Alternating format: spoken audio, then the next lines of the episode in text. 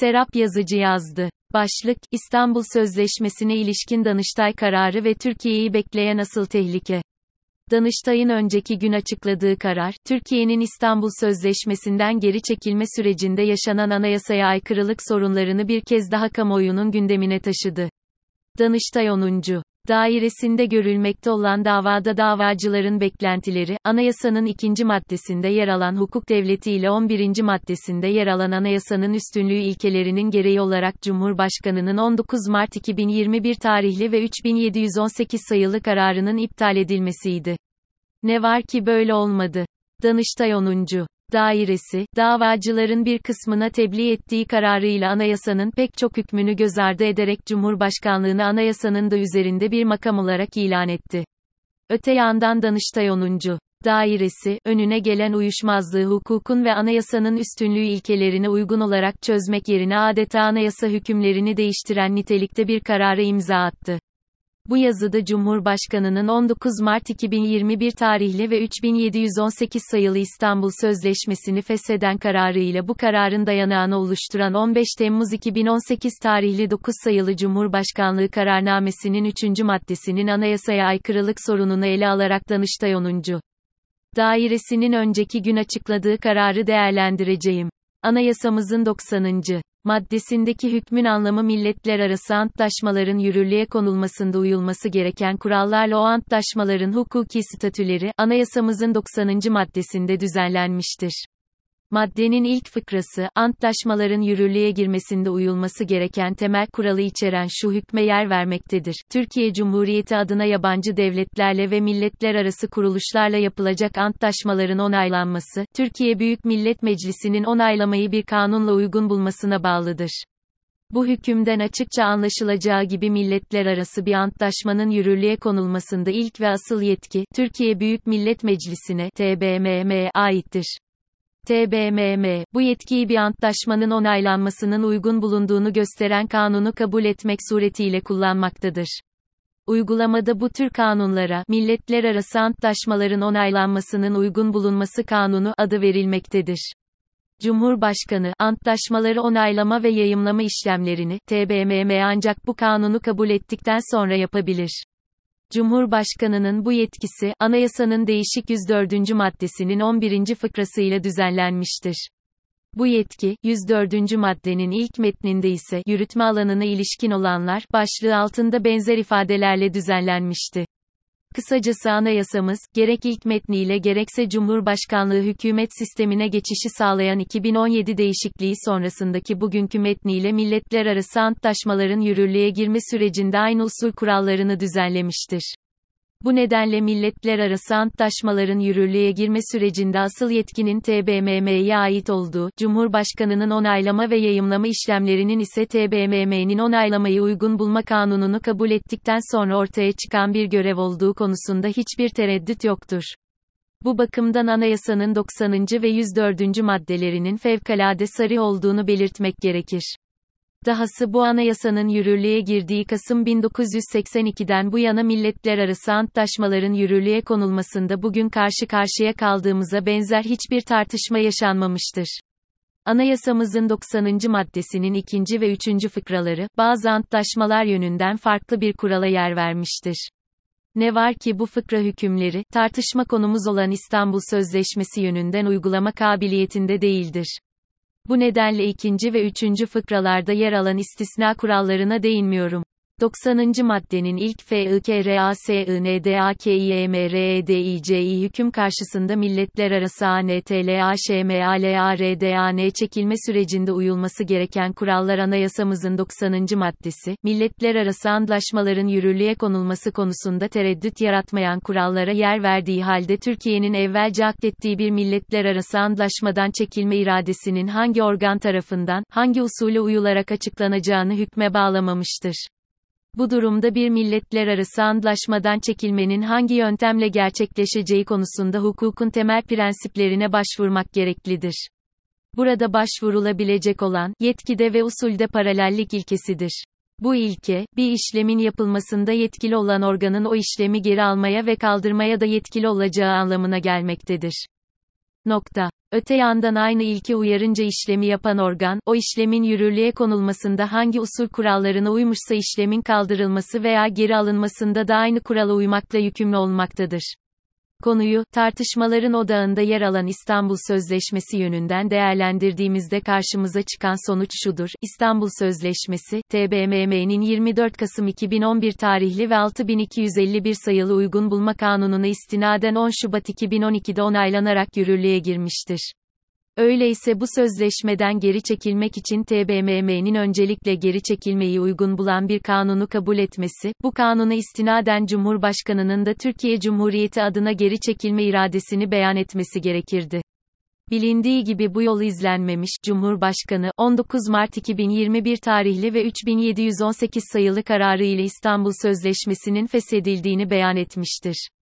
Böylece Cumhurbaşkanının anılan kararı, yasamaya ait bir yetkiyi kullanmak anlamına gelmektedir. Hukuk eğitimini alan ve bu eğitimi hakkıyla tamamlayan herkesin bildiği gibi bir devlet organının başka bir devlet organına ait yetkiyi kullanması, fonksiyon gaspı anlamına gelmektedir. Fonksiyon gaspı ise hukuka aykırılığın en ağır biçimidir. Bu nedenle fonksiyon gaspı niteliği taşıyan bir işlem, hukuk aleminde hiç doğmamış kabul edilir ve yokluk ile malul olur. Nitekim Danıştay 10. Dairesine intikal eden uyuşmazlıkta davacılar, bu gerçekten hareketle yüksek mahkemeden Cumhurbaşkanı kararının yokluğunun tespit edilmesini ve iptaline hükmedilmesini talep etmişlerdir.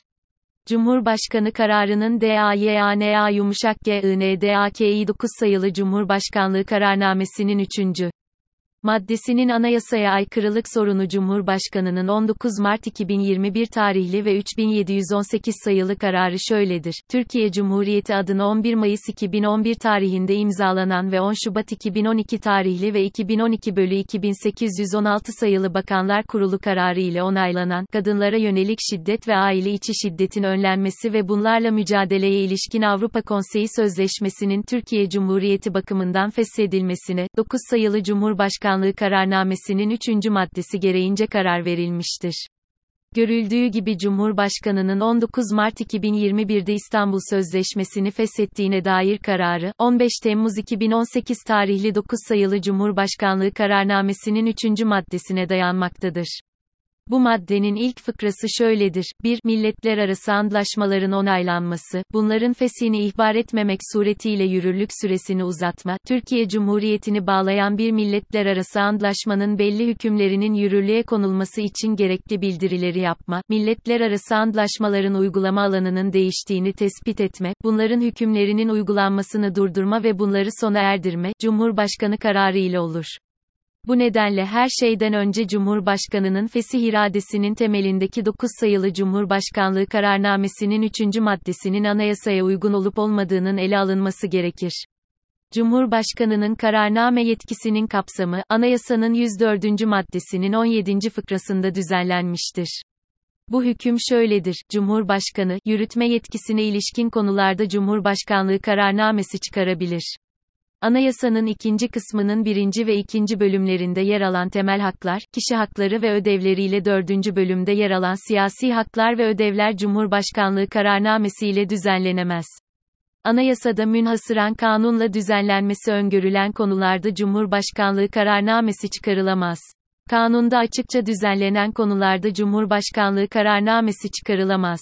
Cumhurbaşkanlığı kararnamesi ile kanunlarda farklı hükümler bulunması halinde, kanun hükümleri uygulanır. Türkiye Büyük Millet Meclisi'nin aynı konuda kanun çıkarması durumunda, Cumhurbaşkanlığı kararnamesi hükümsüz hale gelir. Bu hükmün ilk cümlesinden açıkça anlaşılacağı gibi Cumhurbaşkanlığı kararnameleri, ancak yürütmeye ilişkin konularda çıkarılabilecektir. Bu nedenle 9 sayılı Cumhurbaşkanlığı kararnamesinin 3. maddesi bakımından sorgulanması gereken ilk husus, bu maddenin yürütmeye ilişkin bir konuda olup olmadığı meselesidir. Profesör Kemal Gözler'in isabetle işaret ettiği gibi 9 sayılı Cumhurbaşkanlığı kararnamesinin 3. maddesi, yasamaya ilişkin olan bir alanı düzenlemektedir. Gözlerin konuya ilişkin açıklamaları şöyledir. Cumhurbaşkanının Cumhurbaşkanlığı kararnamesi çıkarabilmesinin ilk şartı, çıkarılacak kararnamenin, yürütme yetkisine ilişkin, bir konuda olmasıdır. Uluslararası antlaşmaların onaylanması konusu, yürütme yetkisine ilişkin bir konu, mudur. Bu sorunun tartışmasız basit bir cevabı vardır. Hayır, yürütme yetkisine ilişkin bir konu değildir. Çünkü, anayasamızın kurduğu sistemde, pek çok ülkede de olduğu gibi, uluslararası antlaşmaları onaylama yetkisi, yürütme organı ile yasama organı arasında paylaştırılmıştır. Anayasamızın 104. maddesinin 11. fıkrası uluslararası antlaşmaları onaylama yetkisini Cumhurbaşkanına vermektedir. Ancak aynı anayasanın 90. maddesi, Cumhurbaşkanının uluslararası antlaşmaları onaylayabilmesini Türkiye Büyük Millet Meclisi'nin onaylamayı bir kanunla uygun bulması şartına bağlamaktadır. Özetle, uluslararası antlaşmaların onaylanmasının kanunla uygun bulunması, yasama yetkisi kapsamında olan bir konu olduğu için Cumhurbaşkanlığı kararnamesi ile düzenlenemez. Çünkü Cumhurbaşkanına, Cumhurbaşkanlığı kararnamesi çıkarma yetkisini veren anayasamızın 104. maddesinin 17. n TCİ fıkrasının daha ilk cümlesinde, Cumhurbaşkanı, yürütme yetkisine ilişkin konularda Cumhurbaşkanlığı kararnamesi çıkarabilir, denmektedir. Cumhurbaşkanının yasama yetkisine ilişkin bir konuda Cumhurbaşkanlığı kararnamesi çıkarma yetkisi yoktur. Dolayısıyla 9 sayılı Cumhurbaşkanlığı kararnamesinin, uluslararası antlaşmaların onaylanması ve sona erdirilmesine ilişkin hükümleri, onaylanmaları için kanunla uygun bulunması gereken antlaşmalar bakımından yetkisizlik ile sakat hükümlerdir. 1. Bu açıklamalar, Cumhurbaşkanının fesih kararının temelindeki 9 sayılı Cumhurbaşkanlığı kararnamesinin 3. maddesinin anayasaya aykırı olduğunu göstermektedir. Bu anayasaya aykırılık sorunu, Cumhurbaşkanının İstanbul Sözleşmesi'ni fesheden 19 Mart 2021 tarihli ve 3718 sayılı kararını da anayasaya aykırı hale getirmiştir. Danıştay 10. Dairesi kararının anlamı Danıştay 10. Dairesi, İstanbul Sözleşmesi'nin fesine dair Cumhurbaşkanı kararının iptali istemiyle açılan davada öncelikle 9 sayılı Cumhurbaşkanlığı kararnamesinin 3. maddesinin anayasaya uygunluk sorununu incelemiş ve 9 sayılı kararnamenin 3. maddesinin anayasaya aykırı olmadığı sonucuna ulaşmıştır. Mahkemeye göre, anayasanın 90. maddesiyle milletler arası antlaşmaların iç hukuka aktarılması konusunda asıl yetki yürütme organına verilmiş, yasama organına ise kısıtlı bir yetki tanınmıştır. Bu tespiti takiben Yüksek Mahkeme, uzun tarihi açıklamalarda bulunmuş ve sonuç olarak 9 sayılı Cumhurbaşkanlığı kararnamesinin 3. maddesinin anayasaya aykırı olmadığı hükmüne ulaşmıştır. Yüksek Mahkemenin bu hükme ulaşırken yaptığı analizin, anayasanın 90. maddesindeki hükmü tepe taklak eden bir yaklaşımın eseri olduğunu belirtmek gerekir. Danıştay 10. Dairesi verdiği kararda, anayasanın 90. maddesiyle bağdaşması mümkün olmayan şu tespitlerde bulunmuştur. Milletler arası antlaşmaları sona erdirme, yürütme yetkisine ilişkindir. TBMM'yi anayasayla veya kanunlarla milletler arası antlaşmaları sona erdirme konusunda herhangi bir yetki verilmemiştir. Milletler arası antlaşmaların sona erdirilmesine ilişkin işlemler, kaynağını anayasadan alan yürütme yetkisi ve görevi kapsamında Cumhurbaşkanı tarafından yapılacaktır. Uygun bulma kanunu sonrasında milletler arası antlaşmayı onaylayıp onaylamama konusunda Cumhurbaşkanının takdir yetkisi mevcuttur. Cumhurbaşkanının, yürütme faaliyetine ilişkin sona erdirme yetkisini kullanırken yasama organının bir işlem tesis etmesine gerek yoktur. Böylece 10. Daire, 9 sayılı Cumhurbaşkanlığı kararnamesinin 3. maddesinin anayasaya aykırı olmadığı sonucuna ulaşmıştır. Bu sonuca ulaşabilmek için anayasanın 90. maddesinde yer alan emredici kuralın tamamen tersine çevrildiği görülmektedir. Bütün bu gerekçelerle 10. Daire, Cumhurbaşkanının 19 Mart 2021 tarihli kararının dayanağını oluşturan 9 sayılı Cumhurbaşkanlığı kararnamesinin 3. maddesini anayasaya aykırı bulmadığı için bu maddenin Anayasa Mahkemesi tarafından uygunluk denetimi yapılmasına ilişkin davacı talebini yerinde görmemiştir. Bu karardan iki vahim sonuç doğmaktadır. Bunlardan ilki, Cumhurbaşkanlığının anayasanın da üzerinde bir makam olarak ilan edilmesidir. Bu, anayasamızın ikinci maddesinde yer alan hukuk devleti ve 11. maddesinde yer alan anayasanın üstünlüğü ilkeleriyle bağdaşmayan bir sonuçtur. Dahası bu kararla anayasamızın 8. maddesindeki yürütme yetkisi ve görevi Cumhurbaşkanı tarafından anayasaya ve kanunlara uygun olarak kullanılır ve yerine getirilir. Hükmü yok sayılmıştır. Nokta. Bundan böyle Cumhurbaşkanının yetkilerinin anayasayla öngörülenlerden ibaret olduğunu iddia etmek ve Cumhurbaşkanının anayasaya uymakla yükümlü olduğunu tasavvur etmek mümkün olmayacaktır. Bu karar aynı zamanda, anayasamızın 6. maddesinde yer alan hükmün de ihlali anlamındadır. Bu hüküm şöyledir, hiçbir kimse veya organ kaynağını anayasadan almayan bir devlet yetkisi kullanamaz. Kısacası bu karar, Türkiye'nin bir süreden beri içinden geçmekte olduğu anayasasızlaştırma sürecinin tescil edilmiş halidir. Nihayet bu kararın bize gösterdiği bir başka gerçek, yargı gücünün anayasanın çeşitli maddelerinde zikredilen bağımsızlık vasfını tamamen yitirmiş olmasıdır. Bu tablo ister istemez anayasanın ikinci maddesiyle düzenlenen ve dördüncü maddesiyle değiştirilmesi yasaklanan hukuk devleti ilkesi yönünden tuhaf bir ironinin varlığına işaret etmektedir. Anayasanın ikinci maddesinin değiştirilmesi yasaktır ama bu maddede yer alan ve demokrasinin vazgeçilmezleri niteliğinde olan kavramların kamu gücü tarafından sistematik olarak ihlal edilmesi serbesttir. O halde şu soruyu sormak gerekir, Türkiye'nin bir anayasası var mıdır? Türkiye anayasayla sınırlanmış bir devlete sahip midir? Bir anayasa hukukçusu olarak bu soruların cevaplarının içimi acıttığını belirtmem gerekir. Türkiye'yi bekleyen asıl tehlike Danıştay 10. Dairesinin yukarıda kısaca özetlediğimiz kararı, henüz kesin hüküm niteliği kazanmamıştır. Bu karar, Danıştay Dava Daireleri Kurulu tarafından temiz incelemesine tabi olacaktır. Bu yüzden Dava Daireleri Kurulu'nun davacıların talebini yerinde görerek Cumhurbaşkanı'nın 19 Mart 2021 tarihli ve 3718 sayılı İstanbul Sözleşmesi'nin feshine dair kararını iptal etme ihtimali halen mevcuttur. Davacılar, bu ihtimalin gerçekleşmesini, bu suretle anayasanın ve hukukun üstünlüğü ilkelerinin pekişmesini sağlamak üzere temyiz müracaatında bulunacaklardır. Gerçekleşmesini temenni etmediğimiz ikinci ihtimal ise Danıştay Dava Daireleri Kurulu'nun 10. daire kararını yerinde görmesi ve onaylaması olacaktır. Bu ihtimalin gerçekleşmesi, Türkiye'de insan hakları ve demokrasi değerlerinin geleceği yönünden ciddi bir endişe uyandırmaktadır. Böylece Türkiye'nin taraf olduğu uluslararası antlaşmaların akıbeti, tek bir kişinin, Cumhurbaşkanı'nın inisiyatifine terk edilecektir. Bu durumda Cumhurbaşkanı, Türkiye'nin taraf olduğu bütün milletler arası antlaşmalardan çekilme iradesini tek başına açıklayabilecektir. Kemal Gözler de yukarıda atıf verdiğimiz eserinde aynı görüşe yer vermiştir. Yazara göre, Cumhurbaşkanı'nın bu şekilde bir Avrupa Konseyi Sözleşmesi olan İstanbul Sözleşmesi'ni feshedebileceği kabul edilirse, yarın Cumhurbaşkanı'nın diğer bir Avrupa Konseyi Sözleşmesi olan Avrupa İnsan Hakları Sözleşmesi'ni de feshedebileceği neden kabul edilmesin.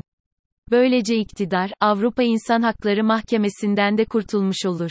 Uluslararası sözleşmeleri Cumhurbaşkanı kararıyla feshetme yolu bir kez açıldığında bu yolun nereye kadar uzanacağını kimse söyleyemez.